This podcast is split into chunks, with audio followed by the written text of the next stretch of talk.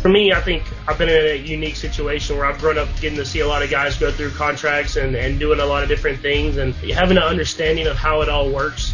For me, obviously, I want to be a Chief for a long time. I want to have a contract that says that and that I can go out there and know that I have that security and everything like that. But I understand and trust the Chiefs organization and everybody in it that they're going to handle it the right way. I trust my representation that they're going to let me have ease my mind and let me go out there and just love the game that I've loved playing.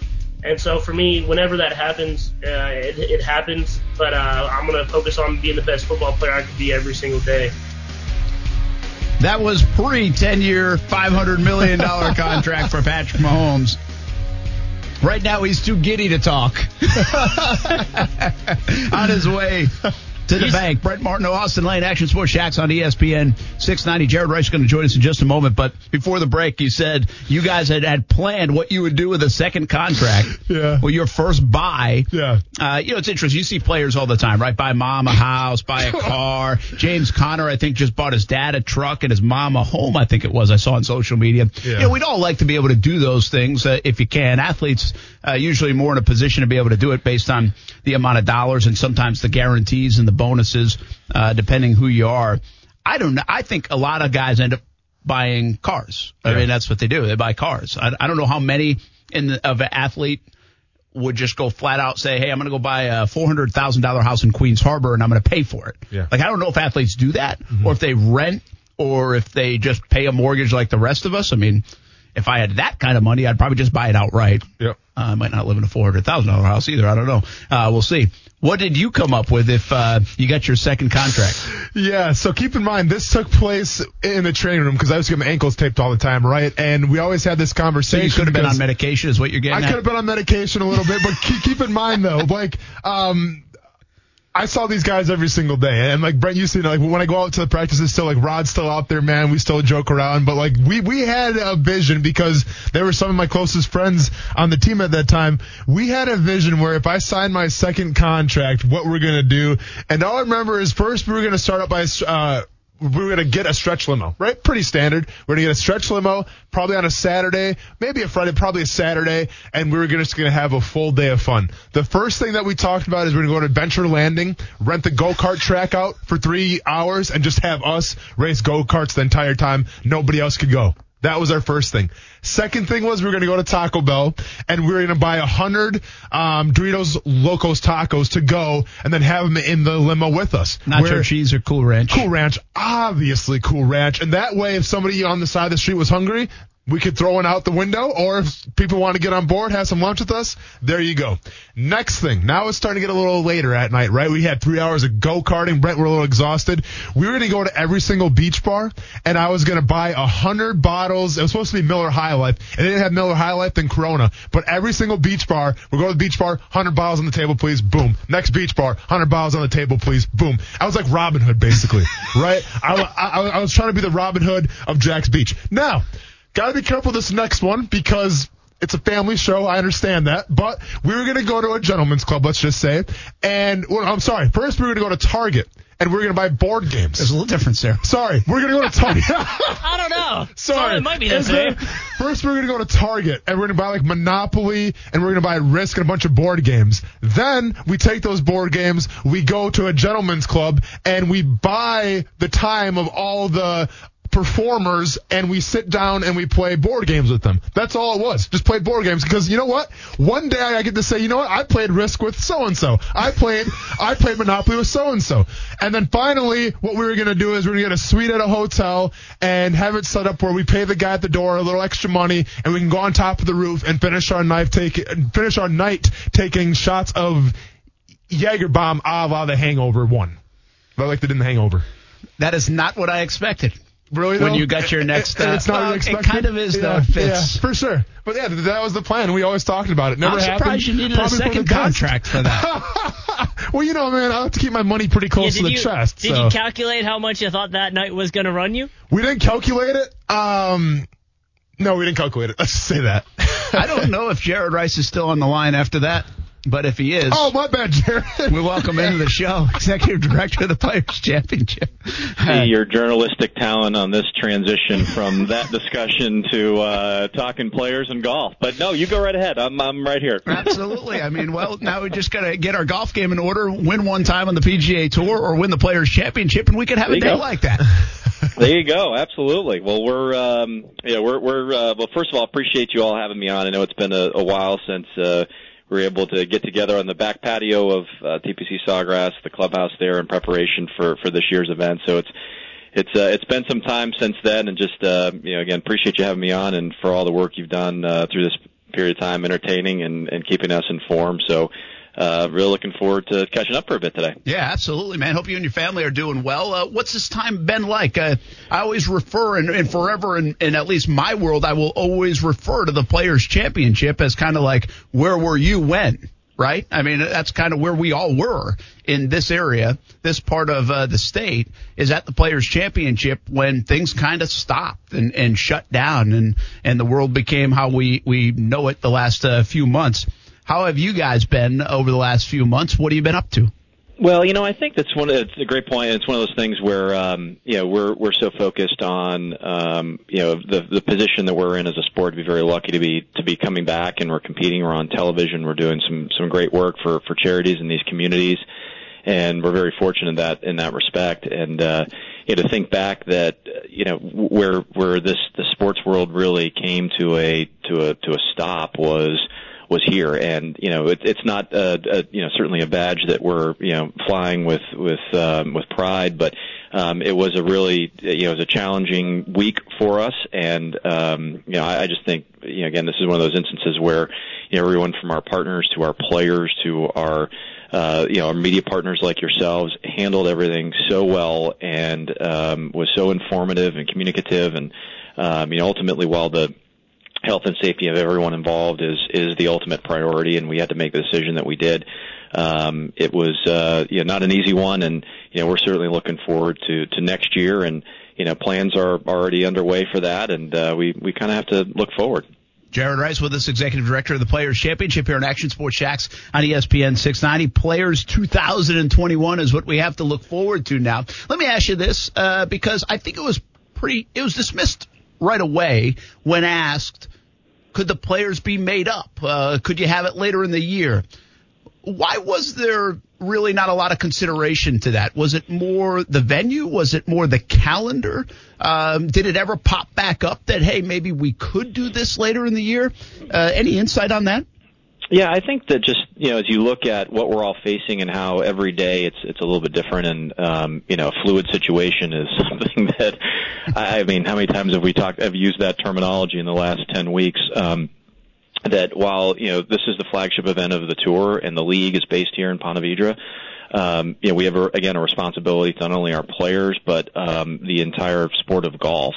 So certainly for a period of time that there was, any number of considerations that were being thought about, but it became very clear just, in that window of time that, as we looked at the course of the overall season, that, it was in the best interest to formally cancel the event and look forward to 2021. So it's not an easy thing. The scheduling and what goes behind it, it's absolutely remarkable. And the teamwork that's required to successfully stage these events, let alone schedule them, is absolutely incredible.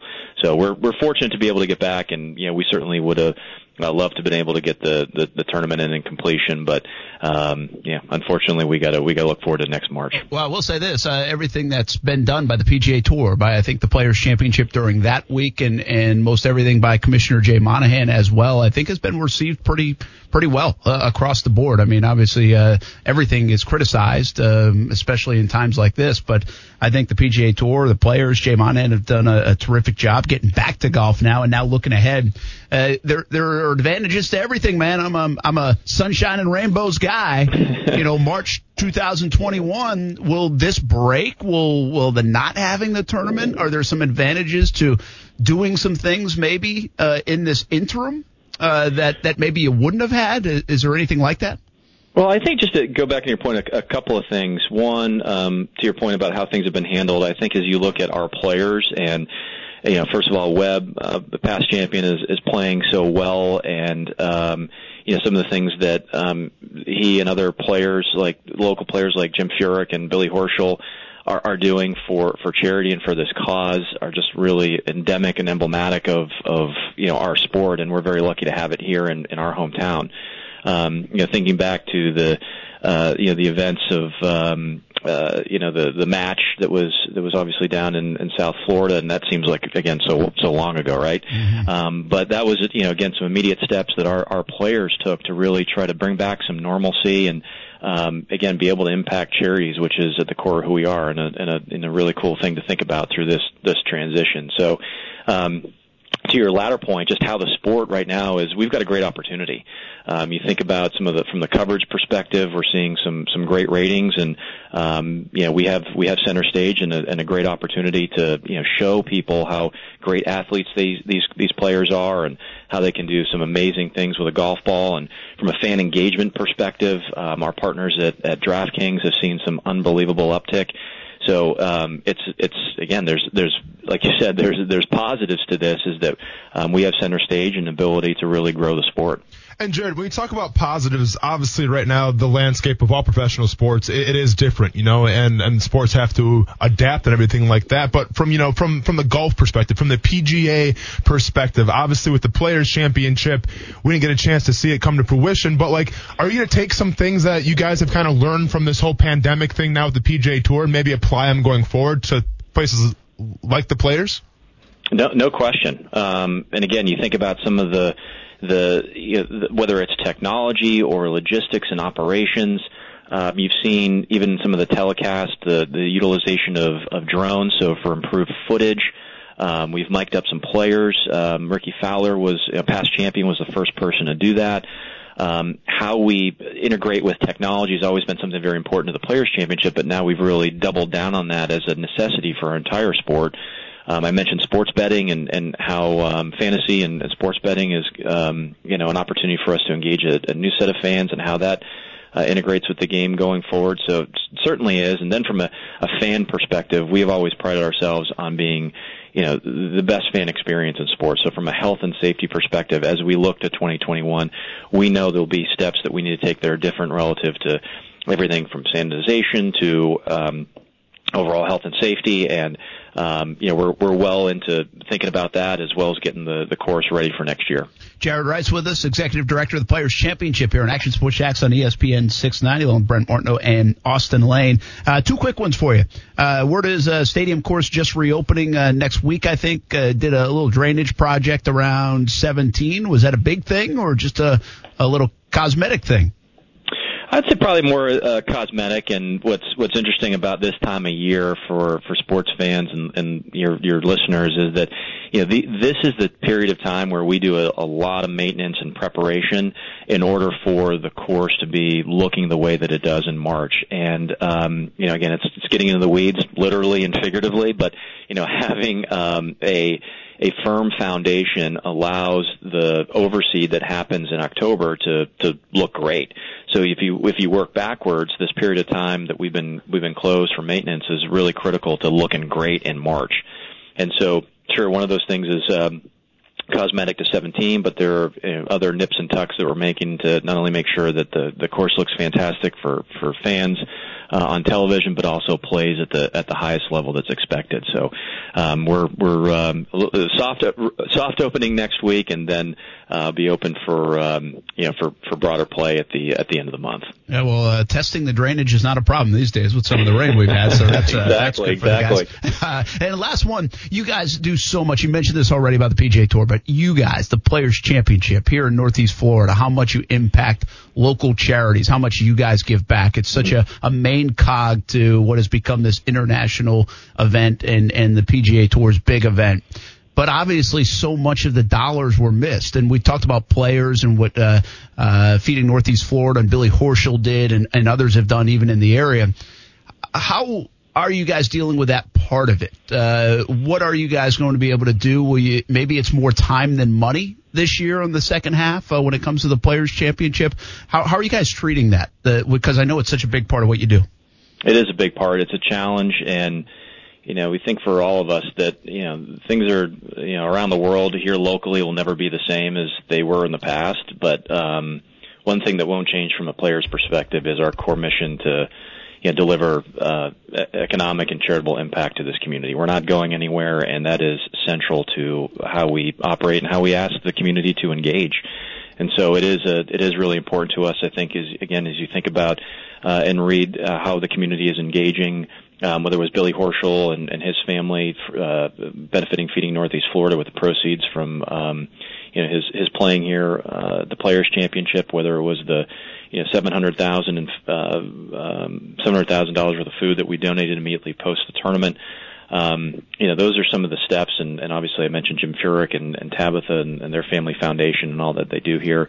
You know, our players here locally do an amazing job, and you know, we're going to continue to look for ways that we can be, you know, held accountable to benefit the local community. So, you know, not having a tournament will have an impact on dollars, and you know, that's those are tied. But again, we are working hard to get back to those levels, and one thing that is really clear to us coming out of this year is really how great our local sponsors have been at getting re-engaged and ready to go for next year. So we feel really confident we're going to be able to do great things and going forward. No doubt you guys will do that. Let us know if we can be a facilitator of that in any way, shape, or form. Jared Rice, Executive Director of the Players Championship. Glad you're doing well, man. Enjoy the rest of the summer. Absolutely. Appreciate everything you're doing, and talk to you soon. Thanks, guys. You bet. That's Jared Rice from the Players' Championship. It's hard to believe it's been that long since the pandemic really started. You know, again, the clock started there for us, I think, right? I mean, that's where my mind will always go to. Yeah. I know it's different for people, right? Around the sports, people say, well, the night the NBA stopped. Yeah. And it wasn't really like that for us. To me, it was those 24 to 36 hours with the Players' Championship. That was it going to be played? When's it going? How's this going to work? No fans, and then bam, done, and everything seemed to shut down. And also, don't forget too, Brent, WrestleMania got canceled during that trip too. Remember? I don't. I'll never forget. We're on the course. Brent, this is some of our highest viewership ever. Remember, we're bringing people. How can you forget about that? That actually is right. I have a snapshot of that. That was some of our highest viewership ever. You're right, because WrestleMania got shut down. You know what? It was a bad day for everybody. It was a bad day. Yeah. We were in between. Now you're reminding me. We're in between 12 and 13. Exactly. I'm dreaming of birdies and eagles. Exactly. And you're dreaming of body slams. Exactly, man. I still can't get over your day if you sign that second contract. By the way, why don't we just plan on doing that kind of day if we sign a second contract here? That's a good call. Why not, man? I mean, probably could trade it out or something. Yeah, I mean, I'm not sure if my wife would be like super pumped on that now. Now that it's out there in the airwaves, a little bit. Yeah, just the last part of that. Going to Target and Gentlemen's Clubs. Going out to Ruth Chris for a nice family dinner. You know, you got to change some things around a little bit. Yep. Yeah, times have changed. Times have changed in many different ways. Have times changed to the point where we are willing to say we don't need a preseason in the NFL? Mm-hmm. J.C. Tretter, the NFL Players Association president, has, you know, he wrote in a blog, and he basically said, listen, we decided amongst our task force that we need 48 days to get ready. So do the math on that, folks. That's about 7 weeks. Correct. Which is really interesting, because if you asked any college coach, remember when they were asking, okay, how much time do you need ready? But, you know, back like 2 months ago, people would be like, well, we really could use 8 weeks to get ready. Mm-hmm. We might be able to do it in 6 weeks, but we really need 8 weeks. Well, these guys and their task force kind of fall right in line, right in the middle. Just about 7 weeks, 48 days to get ready, to feel comfortable, to be like, hey, I'm back in game shape. And this is something that I'm on with the players. Listen, I want football. Mm-hmm. I don't know if I care that much about preseason football, and quite frankly, from a business standpoint, we kind of do over at CBS 47 and Fox 30. We would like to have preseason football. It helps us out, too, for our jobs. Absolutely. Yeah. But I'm going to go with the players on just, you know, present both sides. And I hear where the players are coming from on this. First of all, it looks like we're going to have 2 preseason games, and we're not having 4. Correct. But we're going to have 2. But none just to create that 48-day window and get ready for the regular season. I'm kind of on the player's side on this. I think it makes a lot of sense. You know, he brings up 2011. That was a time frame you were playing. Mm-hmm. And we've talked about this in the past, where when you came back from that, not just you, but players were more the injury rate was up. Mm-hmm. They were more prone to injury. I think he brings it up. Like I said, hamstring injuries were up like 44%. Achilles injuries were up a certain percentage, and overall injuries were up a certain percentage. Yeah. So guys were getting hurt. Because when you train at home versus when you train at the facility and with your teammates and everything else, it's different. And I think the layman's terms of that is as easy as this. When you were training at home and not going to your gym because it was closed during the pandemic, but you were still getting your work done, right? We were going on walks at home. We were doing virtual workouts in our living room. We had like boxes of water that we were lifting instead of weights. We're doing all this stuff, right? And you're like, hey, I'm getting it done. I feel like I'm trying my best to get it done. Mm-hmm. But then you went back to the gym that first time, and oh my gosh, it was like you hadn't done anything for like 6 months. Yep. Because it's different. And so I get what the players are saying here, and I don't think they're wrong. I think you are going to see injuries up. I think you are going to see guys that aren't in great shape or the shape they need to be in to be playing that game, that violent game of football. I think Tretter and the players have a point. No, it's an absolutely great point. And you kind of touched on it a little bit in terms of training. Listen, you can go on Instagram right now. You can go on Twitter, and you can see these guys doing their workouts, and they're all in shape. Shirts are off. Chazon looks like he's a Ninja Turtle with his shirt off. I don't know how he's got that Mike Allstott neck roll just in his traps, but I have to get that, dude. That's legit. He looks, he looks menacing. I like it. But, you know, so they're obviously getting in it, and that's great, man, okay? That's what you want to do. You obviously have to build your body up for the demands and the gruels of the regular season. Cool. Sounds great. But there's a difference between going in the weight room, bench pressing, squatting, going on the field, even doing like your drill work. There's a difference between that and being in the dog days of summer, wearing full pads. You're tired. You're fatigued. And all of a sudden you got to go out there, you know, on a 10-play drive, and you better not get hurt. You know, like, that's when a lot of the injuries happen. It's not necessarily right away. It's when you're fatigued, when your mind's kind of a little cloudy, and you're dealing with 90-degree temperatures here in Jacksonville. That's when the risk of injuries can happen. And guess what? It's hard to mimic that in the weight room. It's even hard to mimic that when you're on the field doing your position work, just because you're not going to be wearing pads. I mean, maybe you're wearing a helmet, but you're not going to be wearing full pads. You're not going to be going through 3 hours of meetings before that, and you're going to be just drained. You don't do that. So it's hard to get the true, quote-unquote, football shape just by doing that. So I do agree here with the decision. Possibly we'll see with the preseason games, but keep in mind, and we kind of talked about it for the opening segment, you have a bunch of first-year guys right now that have no idea what that heat is going to be like. I was the same way. When I got drafted back in 2010 and I was getting ready for the spring workouts, I was running hills every single day. I was doing sprints every single day. I came into camp in great shape, but I couldn't mimic the heat of Jacksonville in, you know, central Wisconsin. Just couldn't do it. It's that different, okay? And when you have a bunch of rookies right now that are really that aren't really acclimated to this kind of weather, it's going to be a rude awakening. So keep in mind, if you're Doug Marrone right now, it's all about trying to find that balance. Like, yes, you have to get started. Yes, you have to implement this new offense, possibly this new defense, all this stuff. You have to set a culture and, you know, kind of rule with an iron fist a little bit. But you also have to make sure that, listen, a lot of these guys right now are not acclimated. Sure, they've worked out in the offseason, but they're not ready for this. So you have to kind of bring them along slowly. And I wouldn't even say acclimated to the heat. I would say acclimated to the NFL. Yeah. That means their first real acclimation to the NFL might be a real game. Yeah. Like, it could be a real game. But that's the reality of it. That's tough. I get it. That's really tough for Jacksonville, maybe. And we'll talk about that in a minute. But that could be the flip side. That could be very detrimental to the Jags because they have so many young guys. And you're right about the acclimation to the heat, to camps, to the different – all those meetings, things are right. Everything. But I do think a lot of these guys haven't even been in the building in Jacksonville yet, right? A lot of them have not. They don't even know where their position rooms are yet. They don't. Oh, and by the way, we have practice day one. Have fun. Yeah, or – we have practices, but we're not going to have games. Now, in that sense, they are used to that a little bit from the college days. You don't have exhibition in college days. But, let's bring Steven in real quick. We got to get him in before we go to break. Action Sports Shacks on ESPN 690. He's been hanging around. Steven, what's up, man? What you want to talk about in the preseason? I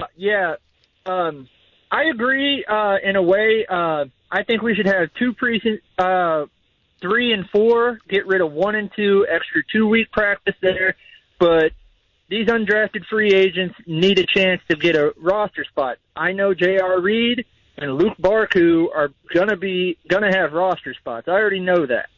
but they need those extra 2 games to at least prove themselves to get a roster spot. I believe that, and hopefully they take the fullback Connor Slomka they have, because I'm sure Austin can testify to this. The best running Jaguars have ever done is when they have a fullback. Well, this will be the hardest year to make a roster for an undrafted free agent. Yeah, because absolutely. You won't if you don't have preseason games. But even if you only have 2, you have limited opportunities. Yeah. So you're going to go with what you know as a coach. So that puts those guys behind the eight ball. A little bit. Steven, is that all you got? I have a challenge for Austin. Okay. And I'm doing this for the 690 Syndicate. Next year for Shock Your Mock, I'm making sure you can't say, my mock draft sucks. I've already started my research. He's already doing his due diligence right now. I love it, man. I already got my first 2 picks. I love the dedication. Okay. I like the dedication, man. That's good. You got plenty of homework. You cannot be denied the amount of homework you've done for Shock Your Mock 2021. Appreciate it, Steven. Thanks for hanging with us here on Action Sports Shacks on ESPN 690. Well, and a little maybe breaking news here. We'll see how the whole world of the NFL pans out, but I had an idea to do maybe like a dissect my draft where we do like your fantasy football draft, and I tear it apart as well. So maybe down the line people start, drafting their fantasy teams. I can get a. I don't like dissect your draft. It'll be like demolish my draft or dominate my draft, something like that. But maybe diss your draft. Diss money, Brent. See, and that's why we're partners, right? That's why we're making the big bucks. Well, you are. It is what it is. But yes, diss my draft. I think we got something there. But this year draft could also be like in Bryson DeChambeau territory of cool or not cool anymore. Yeah, maybe it's kind of worn its welcome, I just feel like with the mock drafts out there for fantasy football, we can talk about something, man. All right. How much could I want to talk a little bit more about this preseason. How different will it be? And especially here in Jacksonville, how much could it impact them? Plus a trash can story, and is it a trash can faux pas? I've got 2 trash can things. How did that happen? I've been talking to Jalen Ramsey or something, I guess. I don't know. Oh, wow. Oh, he's the one that said so-and-so's trash, isn't he? Oh, is that what he said? Yeah, Josh Allen. Oh, I thought you just called Jalen Ramsey trash. I didn't know. Okay, I got you. Okay, a trash can. Okay. Hey, I'm just trying to hype it up a little bit. Get you guys, Sean Payton, Jalen Ramsey, whoever, man. We're calling people out. I'm probably already blocked. I haven't even checked. When we come back, ESPN 690. Talk a little bit more about preseason as well, plus Deshaun Jackson in some hot water with some of his comments. Athletes have to be careful. Deshaun Jackson finding that out today. We'll be back, ESPN 690.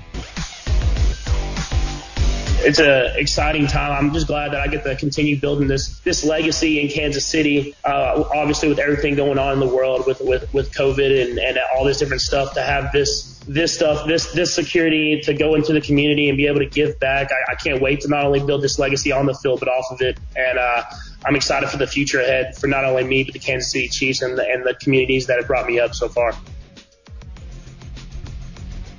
Cool. Is that new Patrick Mahomes? So he's talked already, obviously. Yeah, so it was from today. There we go.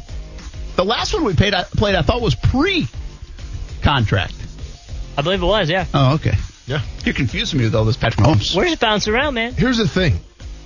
So, obviously, I've told this story before. When Andy Reid breaks down a team meeting the night before a game, he says, let's go have a cheeseburger, my treat. Do you think he's going to go say, let's go have a cheeseburger, Pat's treat now? You think he's going to do that? Because Lord knows I would.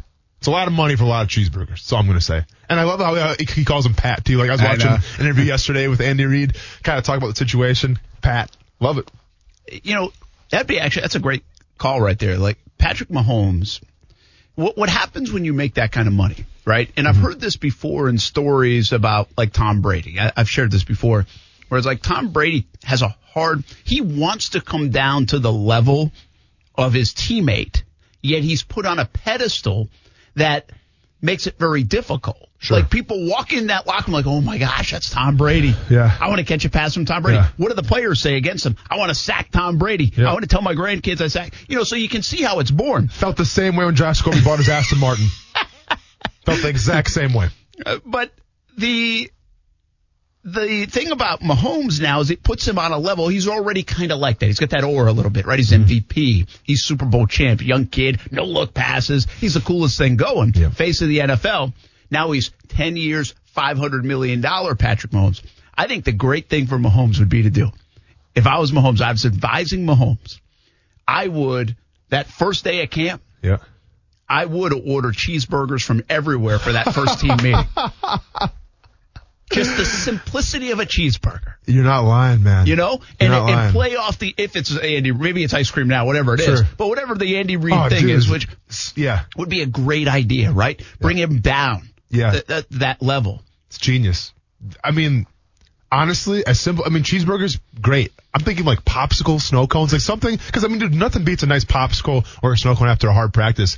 But you're absolutely right, man. Like, listen, he doesn't have to go buy like all of the offensive linemen Rolex watches. He doesn't have to go buy everybody like all these luxurious things in that locker room, man. Because to be fair, like, yeah, they're nice gestures, but his teammates don't care. Like, I think the biggest thing that Patrick Mahomes can do, and I'm agreeing with you here, is that he can bring himself back down and, hey, I'm still the same guy. Yeah, sure, I have a couple more zeros in my bank account now, but I'm still the same Patrick Mahomes. Let's go get an ice cream cone or a snow cone or something like that. If you were a financial advisor, would you be kind of nervous being Patrick Mahomes' financial advisor?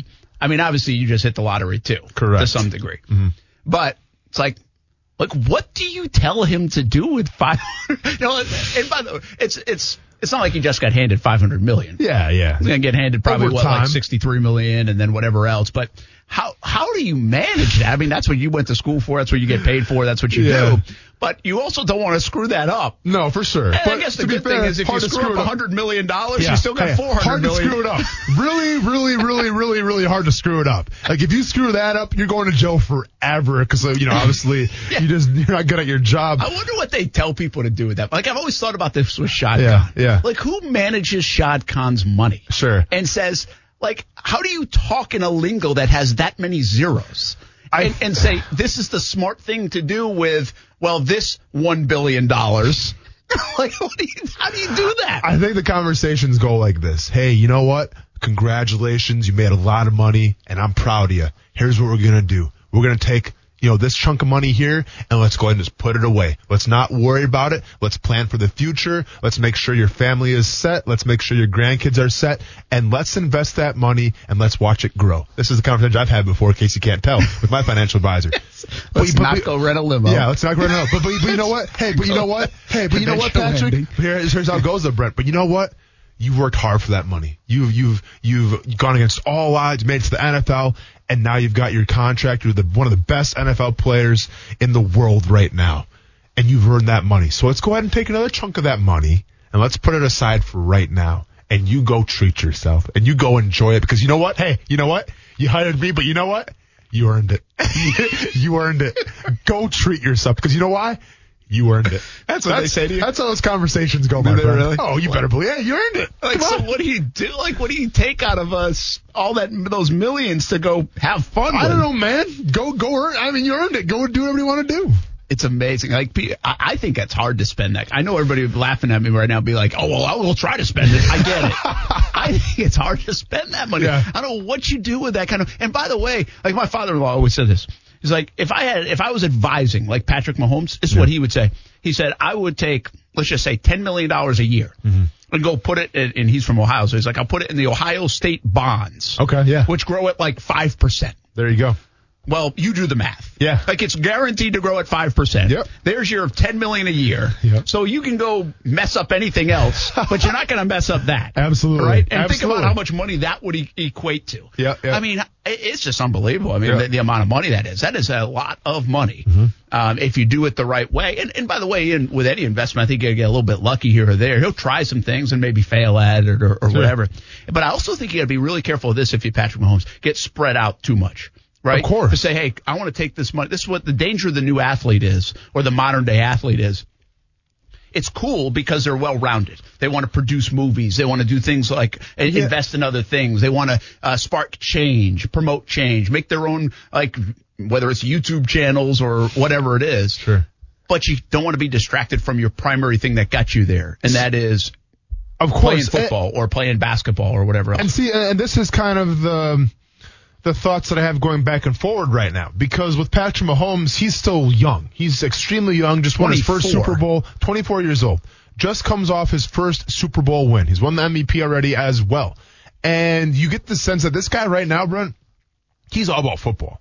he's all about winning and trying to put himself in the legacy of one of the best quarterbacks of all time. And how you do that, you win Super Bowls. So he seems completely focused right now on Super Bowls. I don't see Patrick Mahomes first day of training camp pulling up in a Bugatti, you know, and just decked out in like, you know, some new like Louis Vuitton garb. I don't see that. I see him coming, you know, just like the way he always does, you know, probably rocking a Chiefs cutoff shirt and some sweatpants and saying, let's get back to work. When I think about Tom Brady, and this is why I want to bring this up, because you obviously, you were close, but you followed the Patriots, obviously, so you kind of know what you're talking about here. But like, when did Tom, and I don't even know if Tom Brady really changed that much, but like obviously when Tom Brady came in, he was the chip on his shoulder guy, right? It was about proving all the doubters wrong. You guys took me late in the draft. I'm going to show you why that was a mistake. And now it's my job in the New England Patriots to be the starting quarterback, and I'm going to go out there and ball out every single Sunday. Well, then eventually it gets to the point where it's like, all right, well, now I'm married to a supermodel. I have to do these other things. And now I have like my book and I have, you know, my diet and all that stuff. So like, I guess what year, like when does that transition happen? Right? Because like eventually Patrick Mahomes is going to get to the point where it's like, all right, it's time to branch out and do more things. Yeah. But when does it happen? Yeah. I don't know when you're ready for it, I guess. And you're going to get asked for it for forever. Mm-hmm. But when you're ready for it, I don't know if that was after Super Bowl III for Tom Brady, Super Bowl V for Tom Brady. But I do think at some point, like you go from kind of like this almost naive nature of it, you know, like, my guess is Patrick Mahomes, he seems pretty level-headed. For sure. And I know this sounds a little crazy because we all we try to paint everybody with the same brush. But my guess is Patrick Mahomes pretty in a innocent, naive kind of way. It's like, man, I'm playing football and I'm getting paid for it and I love the game. Yeah. And I don't care how many dollars are in my bank account. His agent and everybody else does, but yeah, whatever. I'm getting paid. I got plenty of money. It's fine. But at some point, you do flip the switch is my guess to say, this is my business. You know, yeah, I'm playing football for fun, but this is my business. And then over here this is my legacy on the field, and this is my legacy off the field. And how much can I do with this? What more can I do? And I just think those are the things you have to compartmentalize. I think this would be very difficult. I think you have to compartmentalize and say, okay, but I need 90% of my focus over here still in this bucket. Like, I think that's the thing with LeBron James. This is the one thing I criticize LeBron James. I love LeBron James. But I criticize him about the fact of, I got to go move to L.A. to create movies. No, you don't. You can do that from anywhere. You own jets. You can get on jets. You don't have to live in L.A. and play for the Lakers to expand your movie career, in my opinion. And also, by the way, your movie career can wait like 3 more years if it needed to. It doesn't have to happen now. See, I criticize him a little bit for that move if that's why he chose to go to L.A., because I just don't think you need to do that right now. But I believe in his mind, some of that basketball bucket or, you know, helping the hometown bucket that he's already filled up has now spilled over to say, okay, but let's try to put some in this bucket. Let's diversify, you know, in a different kind of way than stocks, but in my own personal life. See, it's so interesting, though, because I'm reminded, and for the life of me, I can't remember what speaker said this to the team, but when I was in Jacksonville, whatever year it was, I remember a speaker, he had like a dry erase board. This was during training camp. And he got on the board and he drew a funnel. And he said that when you're in high school, and he pointed at the top of the funnel. This is your life right now, right? You got your friends. You got the newspapers talking about you. You got this bubble that you surrounded yourself with that's cultivating you to be a good man, to get hopefully a college scholarship and go on with your life. Well, then he drew it where like in the middle of the funnel, well, that was like your college years. Now all of a sudden you go away from that home bubble. You're in a new environment. You have new friends, and maybe it's getting a little smaller. And then he said, Here's the league right here. And it was like the small little tip of the funnel. And he said, this is how you should approach it right here. Because if you don't and you keep that big funnel up with you until the pros, it's never going to work out. Because to play the game of, you know, football at the most highest level or whatever job you want to have, you have to be laser focused, man. And I think we've seen that a little bit. Like, you know, obviously Leonard Fournette, you know, kind of cutting some of those people out of his life. Shrinking the funnel. Exactly. You're shrinking the funnel. But here's the thing, though, Brent. When you have these high-priced quarterbacks like the Tom Brady back in the day or now Patrick Mahomes, I mean, your funnel can only get bigger, right? And you play the most important position, the position that demands the most of you to win a Super Bowl more than likely. And now all of a sudden we're saying, well, you know what? Go ahead and make that funnel bigger. Go ahead and do these things over here. So it's an interesting conversation because one would think, well, if you're Patrick Mahomes and you want to win, you better stay laser focused. But you know that's not going to happen. But yeah, I think it's a very difficult thing to do. I love what you're saying there too. I mean, that funnel starts big, gets small, and then starts growing back up a little bit, right? Yeah. And I think that's what LeBron James is doing a little bit. But can you handle it? LeBron looks like he can handle it, by the way. Sure. Also taking on a bunch of social issues and all these other things. And he looks like he can. I'm just saying I would keep the funnel smaller, but I'm also a big believer in the less friends, the better you are. Sure. So, I mean, but that's kind of the funnel philosophy in a way. It is. It's like you spread if you have too many friends. I'm not saying you can't be nice to people and have acquaintances. My point is if you have too many friends, and we were just talking about it, right? Yeah. We were talking about weddings and best man speeches. Yeah, I was like, I've never had to give one because I don't have enough friends, which is great. All of a sudden, Ty's going to want a birthday party with like 10 people. No, it's going to be 5 kids at the very most. Bring them over here. Not having 10 kids in my house. I mean, I've never really thought about it from the funnel philosophy, but I guess I kind of believe in it in a way. Like, it's just like you can only do so. You can only go to so many people's weddings. Correct. Except for Coos. You can only remember so many people's birthdays. My point being is, I'm not sure how good of a friend you can be to this many people. You can be a great friend to a select few. But it's hard to be a great friend to everybody. Yeah, so that's kind of that point. Yeah. And I think these guys get stretched out, though, with their dollars, with their wallets, and by the way, with their focus and attention. Yeah. And so can it take away from you being a great player? I think it takes something to be able to handle that and know when to shrink that bubble and or that funnel. And I guess most people would probably say, if we're sitting down on the couch here and being sports psychologists, I think most people would probably say that old-fashioned statement, if you want to be the best, surround yourself with the best. True. That's when people say no. That's what we say about Antonio Brown. Antonio Brown, he didn't have those people. No. He had all these yes people. And then look where it went. Look where it is. Look what it resulted in. His funnel got so big, and he was listening to the wrong people probably, or they weren't loud enough or didn't have his attention enough that they couldn't slow it down. And I'll tell you what, Ian, you mentioned him before, but Braun, man. LeBron James should be celebrated for what he's been able to do, right? Because through the social media era, everything he's been able to accomplish, and yes, that funnel has got huge, but you know what? He's always been able to handle it. Because sometimes when your funnel gets a little too big, you start to self-destruct a little bit, right? And you have a bad demeanor about you, a bad behavior, and you get in trouble. LeBron James, as far as we know, has never been in trouble, has never self-destructed. Organic TED Talk right there. Didn't even know it was about to happen. All right, I got to get to this because I asked for it. Are you allowed in your neighborhood to put trash in somebody else's trash can? I would say probably not, man. Like, I did it yesterday.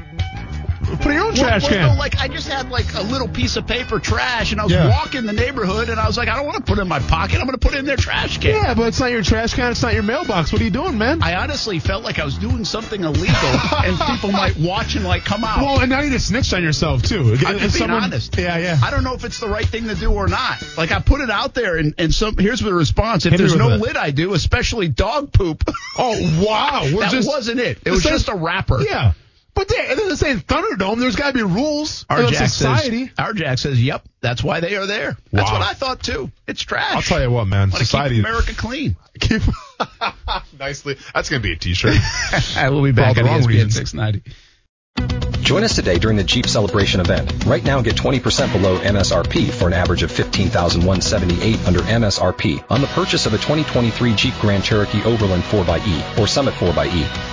Not compatible with lease offers or with any other consumer incentive offers. $15,178 average based on 20% below average MSRP from all 2023 Grand Cherokee Overland 4xe and Summit 4xe models in dealer stock. Residency restrictions apply. Take retail delivery from dealer stock by 4/1. Jeep is a registered trademark.